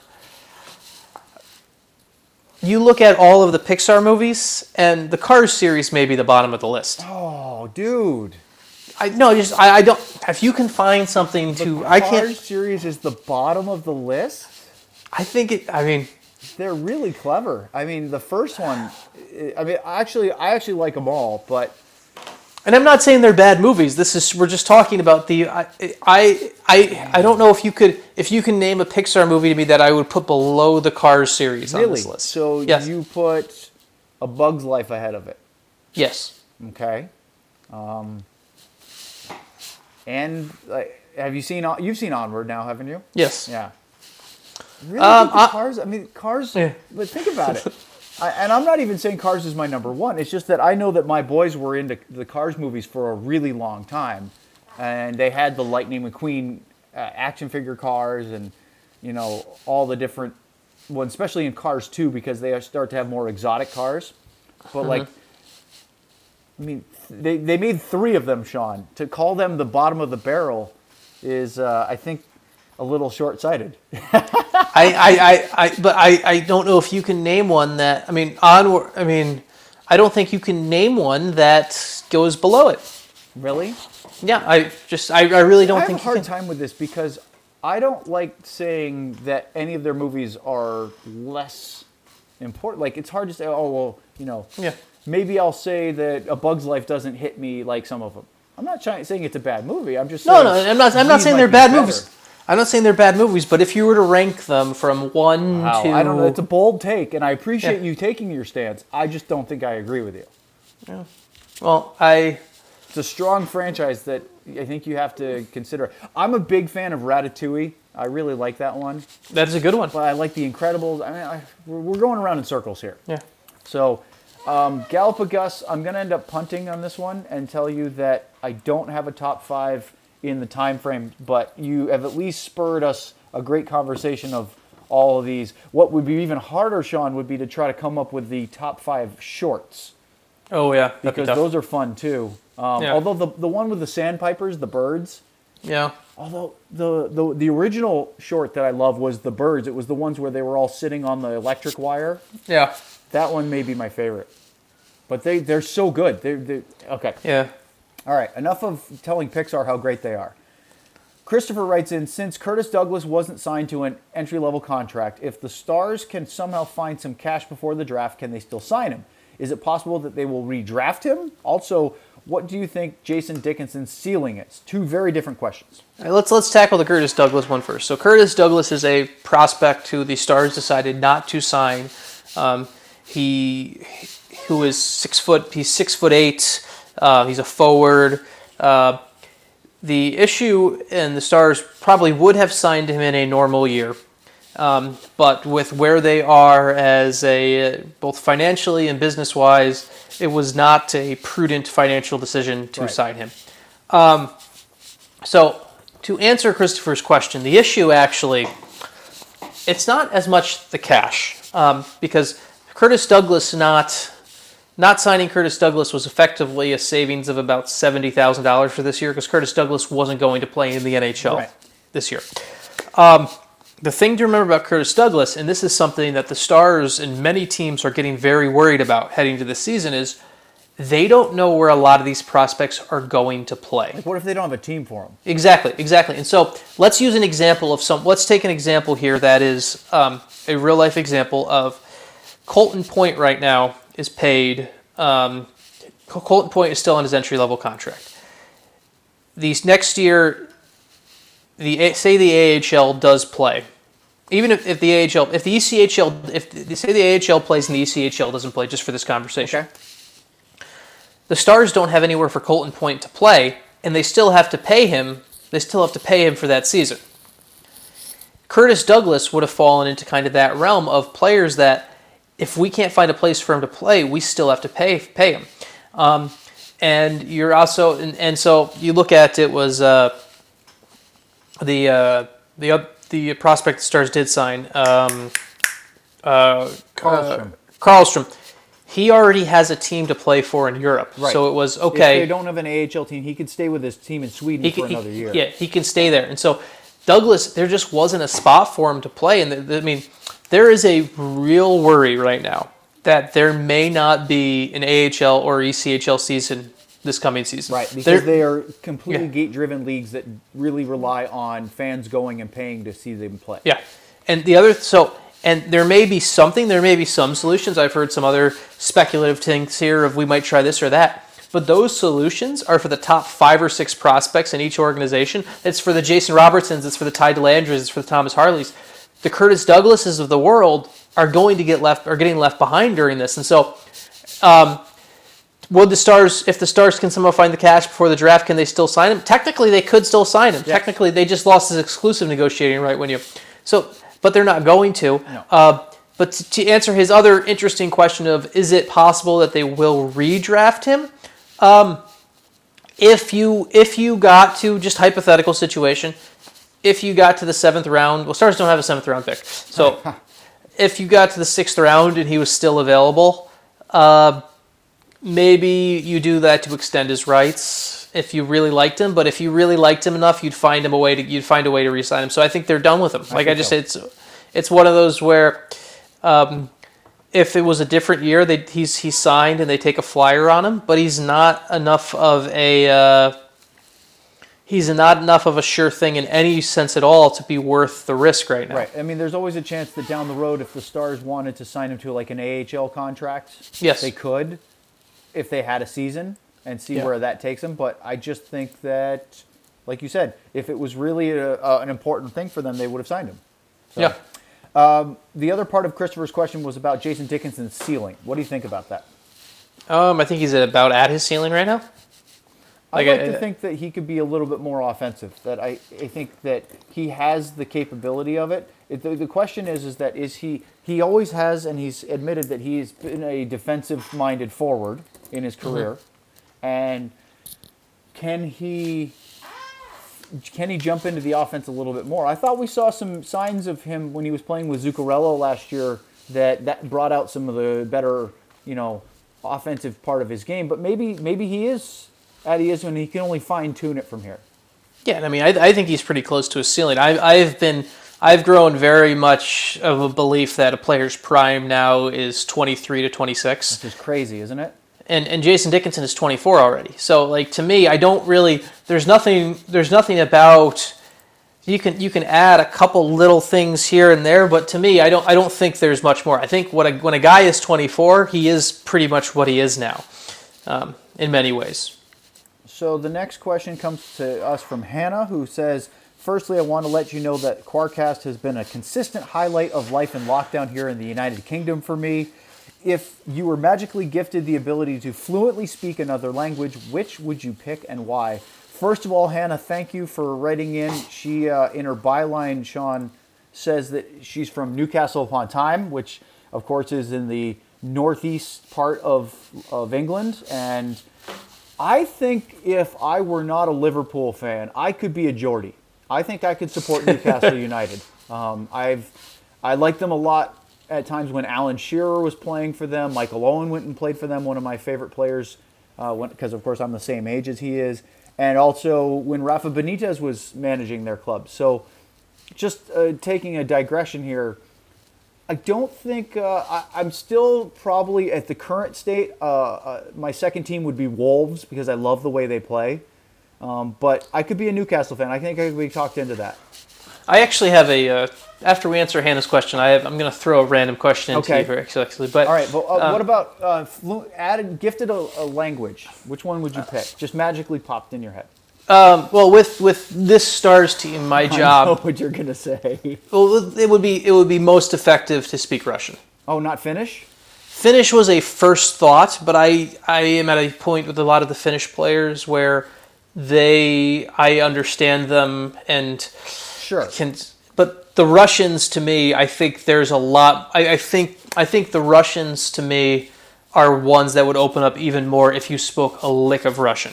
I think the Finns do a decent job of of uh, of but I, I think I, I think if I spoke Russian I think Alexander Radulov would would be a lot more forthcoming would be a lot more Be an interesting oh. conversation, wouldn't it? be more of an interesting conversation. I think I think Denis Denis Gurianov obviously has done a great job to learn English, but I think I think I would I think Denny would be more even more comfortable. So I it was either Finnish or Russian, Right. and I was thinking I was just thinking based off how could I build some of those relationships in my beat a bit more, and if I can magically speak Russian, all of a sudden I'd be able to maybe. Uh, communicate build a little bit better of a relationship with some other, other some other players I I have the same problem with this question that I had with the Pixar movies, which is I have too many choices and I'm having trouble narrowing them down because.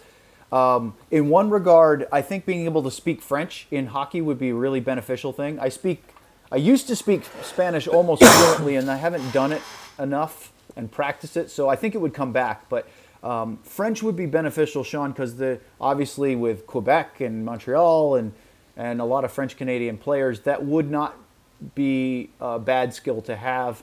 Um, yeah, I thought about Finnish or Swedish because of the fact that the, there's quite a few NHLers there. We have some Swedish players on the team now, a lot of Finns. When I first started with Dallas, we had a lot more fin- or Swedes than Finns. That's changed.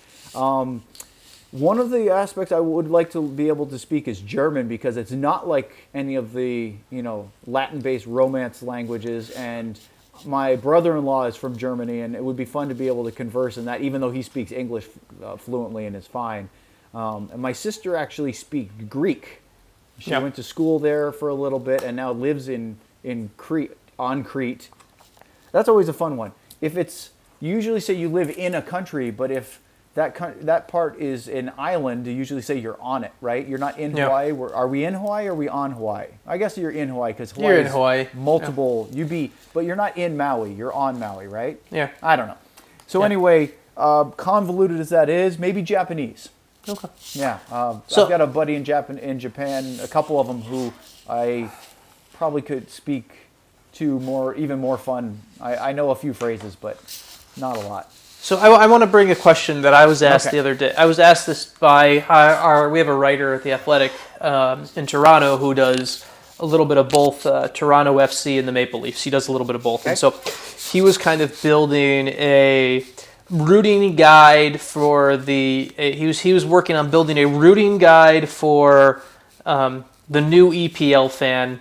That's a hockey fan. Okay. As in, like one of those, like, hey, you like this team, so Oh, you okay. should like this team. So he's trying to find And- sort of a correlation between and, teams. and, and so he had sent me a message of, "Hey, I'm having, I'm struggling here to find a correlation between a Premier League team and the Stars. What do you think?" Oh, jeez. Um, so I feel like it has to be a mid-table club, okay? Because the Stars. So, you know, Everton would be good. Everton was the was Here's- one of my thoughts. Here's why. but- Everton used to be good and has won a Premier League title. They're always in the mix, but not always one of the top teams. Now the Stars have been up and down, and they were really good at for they had a heyday. I'm actually also having teams think like I almost think about like Blackburn or something where Blackburn used to be a powerhouse, and now they're not even in the EPL, which is not fair for the Stars because the Stars are right there. But this is an this is an EPL Right. rooting guide, so, it this has is to be. I mean, yeah. is Arsenal above because they've been wishy-washy. So I went. So the one I went with here was my suggestion to him, um, and this is why this prompted this. I actually said Wolves, and here's why. And I said I like Wolves. but here, here's how I here's how I put it. I said, well, I said, and I, I, I joked. I said, well, if Wolves comes out and starts parking the bus in the first game, then they're the they're the stars. which is not. That's why I like Wolves because they don't yeah. play like that. Yeah, and so my, my point was Wolves Wolves were the uh, they they haven't made the transition to the uh, the Ken Hitchcock Jim Montgomery style, but Yeah. they but but if you take they're very sim they would be a reminder of the of the Lindy Ruff Stars and similar to the Stars, Wolves kind of went through a decade of complete irrelevance before uh, kind of getting to the yeah top before level. before kind of coming back and all of a sudden being a team that you look at and they're not gonna they're not a team that they can't win the Premier League but they're a team that they're in the Europa League they're making a nice little run and so that, that was kind of that was my so that's the one I kind of came upon I, I don't know if it's the best fit but I thought it worked Yeah, okay, I'm with you on that. I, I might still go with a team like Everton who has, you know, had their glory days. Seems to, I, I think doubt the Stars are in a better place than Everton right now. So it's not a perfect analogy. Um, actually, I want to look at the table real quick because it's been a while since there's been any games. So let's take a look at the EPL standings briefly on the Quarcast because why not? I mean, you Yes. know, that's the whole point, right? Is to diverge as much as possible. Wolves is not in a bad way, Sean, because they sit in set in sixth place. yeah um they're still in the Europa League You know I believe what? Spurs could actually be Dallas.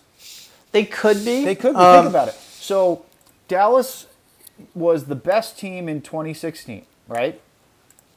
They were the number one team in the Western Conference. They weren't the best team in the league because the Capitals were there.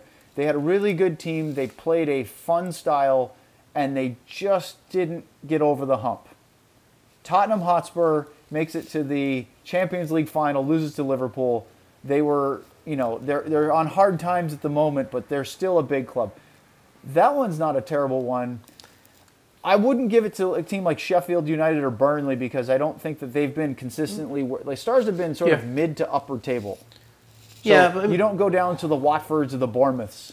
Yeah but to me that's where I, I that's why I Maybe liked Wolves Newcastle. Maybe this all comes back to Newcastle. maybe Newcastle I don't know. I'm okay with that. Maybe maybe Dallas Stars or Newcastle because they had their glory days. They got relegated, so they had their tough times. They're That's true. back in the top flight.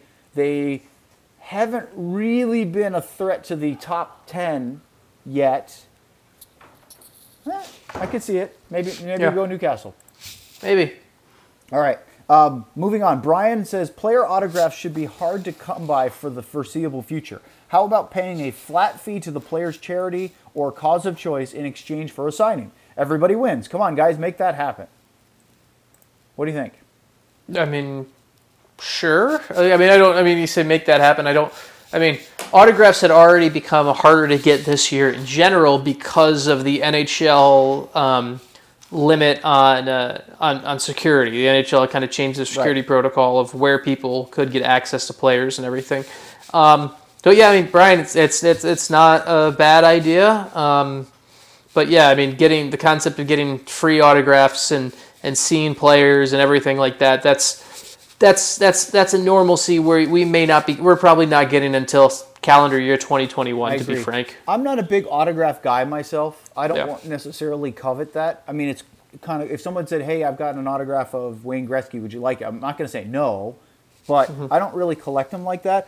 I'm more of the I would like to have a photo with somebody I met that's Yeah. super cool. Like, you know, hey, here's a picture. Like, you know, I got a picture when I was interviewing Gary Bettman at the Winter Classic. That's kind of neat. I like that. Um, that's more, to me, more interesting to sort of have a, a photographic commemorative uh, memory of that moment than it is hey, can you sign my cocktail napkin? Not like- not trashing anybody that's No, autograph seeker, but it- it's just not, it's not my thing. And I think to me it's interesting. I think the um, like as a kid there was I liked I liked the autographs when I was a kid, and I think part of the reason was I kind of grew up with that was the most connection I could get to a player. Like I could be Right. Like, oh hey, I could get their autograph. That's the most connection I could get. Oh hey, this player I really like held the pen that signed this, and that was the closest I could get. To me now, I don't really care. Like to me, especially now, seeing how little people care about actually putting the time into autographs anyway, and just the scribbling is very makes it even less of value to Yeah. me. Of like, like hey, it's okay. It's just uh, that that's all it is. To me, the bigger thing on things like that would always be the value of experience or the value of of, of talking to someone. And I think that tech, technology has changed a lot of it too. I mean, you mentioned the photo. I think I think I see more. We still definitely see autograph seekers, but I think we see more and more people waiting outside asking to take a selfie with a player Yes. or something like that, which where that is more valuable to them than than just a pen on a piece of paper and things like that. So And if I were uh, in that position, Sean, I'd rather pose for photos than scribble until my wrist hurt. Yeah. So I think, I mean, to me, I think the way an autograph would be of value um, would be what comes before it. Like if, if you had something that was like a heartfelt written note or an inscription, that that comes of value. But just the signature to me doesn't really hold much. Um, it's uh, it's it's an interesting thing, just kind of with. I guess it kind of comes down to just like how you look at various sports memorabilia of what is of value and what's not. Like as a kid, I loved hockey cards and baseball cards, and I still have a big box of them, but I don't really know what I'm going to do with them right now because Right. it's like Um, and- and are you still yeah. interested in going to card shows or trying to Yeah. sell them or who Yeah. knows? so. Ardell, Nill hand, Jim Nill handled Monty and Johns' situations with compassion and decency. Platitudes are tossed around often in sport, but Nill seems to be a genuinely good man. What do you know about him from his background and interactions with him or his staff?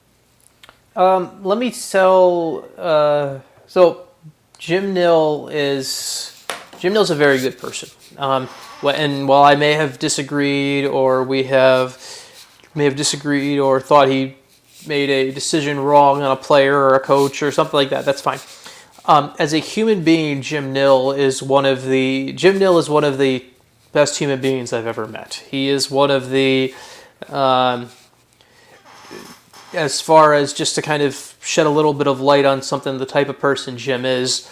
Uh, I have had conversations with Jim before about just human things where we've done an interview and I may have even asked him about things he didn't like and then afterwards it's always he's always asked how the family is we've talked about that and we've talked about uh, i once had a conversation jim nill i give jim nill credit for one of the things that him he and i once talked about is kind of balancing work and family. And jim has told me how it's something he had to be better at at one point and make sure he was and so he's told me that if uh, and he's told me and we've we've talked about that. So he is a he is a as a human being and i think both how he handled the jim montgomery situation and how he protected a lot of the montgomery family members that weren't named jim montgomery and how he handled the stephen johns situation. And and there's still more to come on the stephen johns situation. I think there's some some of that will come to light at some point. Um, that all is just kind of public evidence of how he handles things as a human being. He, one time, because he talks a lot about family, reminded me that he says, you know, look, we're being honest and direct with these players. He goes, but this isn't a love in. This is still a job. We still have to have hard conversations. So, well, he is a wonderful guy, and he, I think, should really be commended for his character and personality. He's also an adult. yes And what I mean by that is he has the maturity to treat other people like adults, which means head on, not wishy washy or tiptoeing around tough things. And he, as he said, this isn't a love in. So, well, we want this to be a family atmosphere and people to be comfortable and all this. We're still going to have these serious and meaningful issues that need to be tackled will be brought up. So I think that's one of the other things, Sean, that really should be applauded for him is that he knows. I mean, look, he's, he's got a ton of experience playing and now managing, and he was with the Red Wings for a really long time. But um, I think people really respect being treated like adults. And I think Yes. a lot of times in management for any business, whether it's sports or others, there's a lot of bad management out there. People that try to avoid confrontation because it's hard, or I don't want to do with that, so I'm going to have my deputy fire this person, or we're going to do it on a Friday because it, you know, it's convenient for our corporation. I think that the people that have uh, the most respect, at least in my eye, are the ones that don't shy away from tough conversations that are Yes. that say, you know what, I can handle this. It's not fun, but we're going to deal with this because this is the job that we've been tasked to do. And I think that that has as like he's a great guy, always very friendly, and that's wonderful. But his management style is one that is extremely mature, and I think I respect that as much as how nice of a person he is. Yeah, I mean it's he he does he does a very good job to of realizing there is more to life than hockey as Yes. well, which I think is something that uh, we forget about a lot of times when when Well, talking I mean, about people in day we get focused on the Yeah. hockey minutia at times. Yeah. Uh, French Toast writes in, what networks will carry the NHL playoff games? Will the ticket carry the games and pre and post game show? Sean, if asked, will you live in the bubble and leave your family to cover the stars? The answer to the networks is pretty easy because I believe that they will all be done by the rights holders, which will be NBC in the United States and Rogers Sportsnet in Canada. Yes, in a way. Yes. Um, still, Fox Sports Southwest, for example, will still get the uh, right, the regionals for the early the, rounds. the will still get the first round and the seeding round as well as the exhibition games. What I so think, Fo- Sean, is, is it's going to be like a world feed where they're not Yes. in market. Correct. No, the, it's going to be it's going to be a global feed that is going to be fed to Fox Sports Southwest, um, and they will they will essentially be calling it off a monitor. Right. And same thing. You'll I would imagine that you'll get that feed. Um, so for for uh, for Josh and Razor, they'll basically be doing the same thing the entire playoffs. It just depends on whether it's uh, going to the TV or the or the uh, or the radio. Um, and then I would imagine you would be able to answer this better. I mean, I would imagine the ticket would carry the pre and post game show. I don't see why not. They are I've the Stars flagship. And it was a month ago now, but I was told that we will have radio when Yeah. the games begin. What the real question is is once it's off of Fox Sports Southwest, okay? Because in the first round, Mm-hmm. I would imagine they do it from the studios over in Irving. Yeah. After that, I don't know if Fox Sports Southwest will offer the, to keep using that space when they're not broadcasting it. So I'm not sure how the ticket would handle that if it's a radio only where they can't be on site. Yep. If they would have them come into the ticket studios to call it off the TVs there or, or something else. I don't know the answer to that. Or maybe the Stars will set up a, a broadcast studio elsewhere just to make it. Again, who knows? Yeah. I have the, I the, haven't the, the other interesting thing, just as far as too, if if we have a point of, hey, we're seeing three games a day in these hub cities at noon, two, and eight, just to pick times. Uh, Two. noon, noon, noon, four and eight. Yeah, yeah, noon, okay. four and eight. Um, if the Stars are playing the noon game or the four o'clock game, they may not have much as as much of a pre and post game show with their typical daily shows. Could be. It's just a thought. Um, Or for the ticket, right. for the Depends ticket, yeah, timing, right. yeah. yeah, Um, we'll see so- what happens so with to, that. So to answer the second question from French Toast, um, so if asked, will I live in the bubble and leave my family to cover the stars? Um, to be honest, that's something I'm not really. That's not something I really want to do. I don't really want to spend. I don't want to spend eight weeks or so away from my my my infant my my, my pregnant wife and my soon to be two year old daughter. The other thing too. Circumstances are a lot different than they were a couple years ago for you. Yes, yeah. The other thing too that we have to remember is there's the other big element of the bubble is we're not going to get access media if it's even there is not going to be really in the bubble. They're going to if any any media that's there is going to you're still going to be doing your interviews over Zoom. You're still going to be doing it's not the normal access. And Right. so you saw um, was it the Indy race at Texas Motor Yeah. Speedway where they had the players masked up or the drivers masked Yeah. up, standing with a, a bicycle barrier, so Yep. keep the reporter back, and then they had like a, an extension mic Yeah. to be able to talk to the guy. I mean, they're they're going to be distancing for a while. And so, with that type of distancing and without any real access, without the ability to go in the locker room before morning skate and to watch practices and, and do that, without that type of access, it's hard for a media company to justify spending to spend just just just think about this just on a hotel night. So say it's Las Vegas, just hypothetical, and and you're getting say you're getting hundred dollars a night just for, and it's not that, but just for hypothetical, just here's here's hundred dollars a night. They're not going to spend. Think about the cost that it's, it costs to have the media member there, between the hotels, between the flights, between the meals, between the, the between the COVID testing, because someone's going to have to pay for the media company will have to pay for that. Yep. I don't know. I don't think the Athletic can justify spending twenty thousand dollars to have me in a hub city when I'm just going to be doing Zoom interviews. Like it's just it's just a reality of it. Yeah, I don't know if they will either. Yeah. But I don't know if anybody will do that. We'll see. There may be some national media guys, but maybe not. They might say, you know what, we're going to do this from afar and distance this. Um, Mm-hmm. Yeah. Last question, Sean. Jared writes in, who is the Stars' best player right now? I want you to answer this since you've been wishy-washy on every other question. Miro Heiskanen, and it's not Okay, even yeah, close. Here's the an- thing, though: the Stars' best player uh, overall, because look, Tyler Seguin might be their most skilled, but he's not the fastest or the strongest. Jamie Benn might be the strongest, but he doesn't have the speed anymore that he used to have. Especially watching some of his early games, watching him zip around the ice. I think a guy like Roope or Denis might be the fastest, but they're not the most complete yet. So there's a lot of different parts. This is why putting together a team is really fun. Miro Heiskanen, I think, is the best in all combinations. However, I think Ben Bishop or Khudobin, but we'll say Bishop is their most important player right now. But I still think Miro is their best player. Yeah, Miro Heiskanen is their best player. That's the. It's an easy answer. There you go. Wishy-washy, be darned. yes. I will work on my Pixar picks. I don't know if I'm going to get any closer with that, though. That's awfully Yeah. tough. I, I do want to see. I mean, I, I, I will leave you this with this one challenge. Find me a Pixar movie worse than Cars. I don't like that because now I'm trashing a movie. And I'm I not asking- disagree. I think Cars is better than you're giving it credit. I'm not here to say that Cars is my favorite Pixar movie.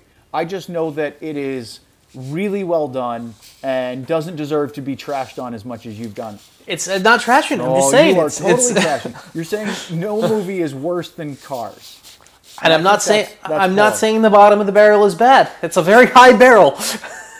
I like them all. I want to be very inclusive. I don't want to segregate Pixar movies. So I'm going to sit here and say that I don't like your challenge. okay. I'm taking my ball and going home. Okay. Well, anyway, thank you for listening. Sean's uh, nice to have the full show back, obviously, for the circumstances. And uh, looks like next week, maybe we'll know who the hub cities are. Then again, maybe not.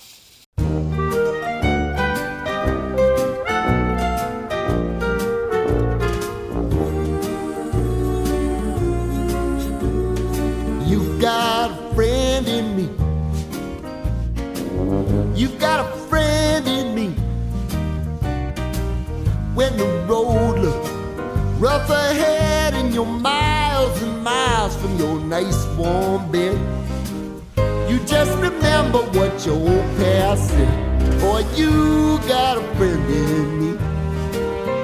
Yeah, you got a friend in me.